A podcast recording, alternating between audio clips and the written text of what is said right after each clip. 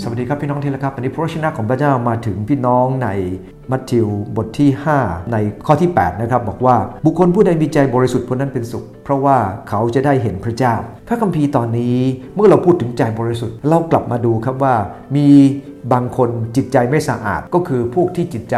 ไม่สะอาด โดยการคิดว่าตัวเองเป็นคนดี มีศาสนกิจเยอะแยะ แต่คิดว่าตัวเองสะอาด แต่พวกนี้ไม่สะอาดจริงครับ ยังใจสกปรกอยู่เพราะว่าเขาพึ่งพาความรอบรู้ของตนเอง พึ่งพาความสามารถของตนเอง พวกที่ 2 ก็คือใจไม่บริสุทธิ์เพราะว่าพวกนี้เสแสร้งต่างจากพวกประเภทที่1นะพวกนั้นไม่เสแสร้งครับ มั่นใจเลยว่าตัวเองนั้นเป็นคนที่เป็นคนชอบทำแต่นี่บาปนะครับ เพราะว่าไม่มีใครสามารถรอดพ้นบาปด้วยตัวเองได้ แต่พวกประเภท 2 ก็คือพวกที่พยายามหลอกลวงคนอื่นครับ ปิดบังความผิดความบาปไว้นะฮะเช่นกับสัตว์กษัตริย์ดาวิดเนี่ยนะครับปิดบังความบาปเอาไว้ แต่พวกที่3ครับคนที่ใจไม่บริสุทธิ์แล้วก็ยอมรับการเปลี่ยนแปลง ยอมรับว่าตัวเองนั้นเป็นคนที่ใจไม่บริสุทธิ์จริง ๆ และพระคัมภีร์บอกว่าคนใจบริสุทธิ์คืออะไร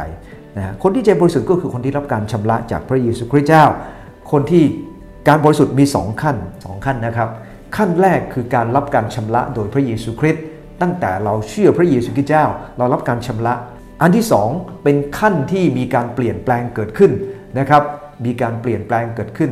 ดำเนินชีวิตเหมือนพระองค์มากขึ้น ในภาษาศาสนศาสตร์มันมี 2คำคือ justification กับ sanctification นะครับ sanctification เป็นการรับการชำระให้สะอาด โดยพระฤทธิ์ของพระเยซูคริสต์แต่ justification คือรับการปรับปรุงแต่ละวันแต่ละวันแต่ละวันไอ้ตรงนี้หมายถึงอะไรครับ คนที่มีจิตใจหิวกระหายหาพระเจ้า ก็จะแบ่งปันให้กับคนอื่นพอแบ่งปันแล้วตัวเองจะมีจิตใจที่บริสุทธิ์ยิ่งขึ้น คือเหมือนพระเยซูคริสต์เจ้ามากขึ้น แต่อย่าลืมนะครับ อันแรก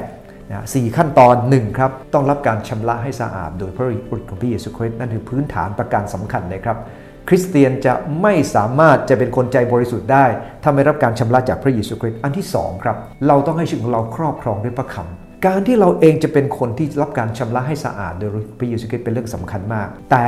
ถ้าเราไม่มีพระคำของพระเจ้าไม่ได้ครับเพราะยอห์นบท17ข้อ17พระเยซูคริสต์เจ้าพระองค์ทรงสอนว่ายังไงครับ พระองค์ทรงสอนบอกว่าขอทรงชำระเขาด้วยความจริง ชำระเขาด้วยความจริงพระชนะของพระองค์เป็นความจริง ดังนั้นเองคริสเตียนต้องชำระตัวเองโดยพระชนะของพระเจ้าทุกวันทุกวันเหมือนพี่น้องกำลังอ่านอยู่กำลังฟังอยู่นี่แหละครับ เราพยายามชำระตัวเองโดยพระชนะของพระเจ้า โดยฤทธิ์เดชของพระวิญญาณบริสุทธิ์นะนั่นคือประการที่ 3 เราถูกสร้างใหม่โดยพระวิญญาณบริสุทธิ์รับการชำระโดยพระวิญญาณบริสุทธิ์ใจของเราจะบริสุทธิ์ยิ่งขึ้น และเราจะเห็นพระเจ้านะครับ จะสังเกตนะครับ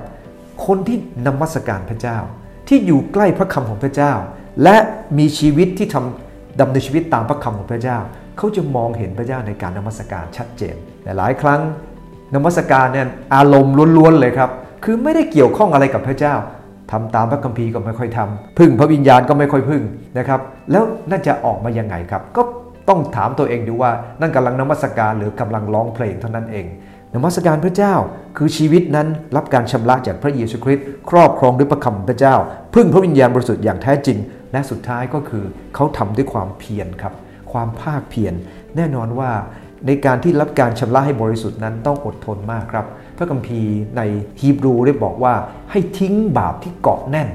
นะฮะบาปที่เกาะแน่นเพราะว่าอะไรครับ เพราะบางเรื่องบางอย่างมันฝังเล็ดลึกในชีวิตของเรา นั้นเองเราต้องเอาพยายามเอาชนะให้ได้นะครับในพระคัมภีร์ 2 โครินธ์บท7ข้อ 1 บอกว่า ให้เราชำระตัวให้เราปราศจากมนทินทุกอย่างของเนื้อหนังและจิตวิญญาณ และจงทำให้ความบริสุทธิ์ครบถ้วนด้วยความเกรงกลัวพระเจ้า พระคัมภีร์สั่งนะครับ ต้องให้บริสุทธิ์ครบถ้วนมากขึ้น วันนี้เรากำลังเปลี่ยนแปลงแล้วจะเปลี่ยนแปลงมากขึ้นมากขึ้นมากขึ้นจำไว้นะครับ ถ้าเราเป็นคนนำนมัสการ เราเองต้องรับการชำระให้บริสุทธิ์ เพราะเราจะเห็นพระเจ้าชัดเจนในการนมัสการ และเราจะนำให้คนอื่นเห็นพระเจ้าชัดเจนเช่นเดียวกันขอพระเจ้าพรครับ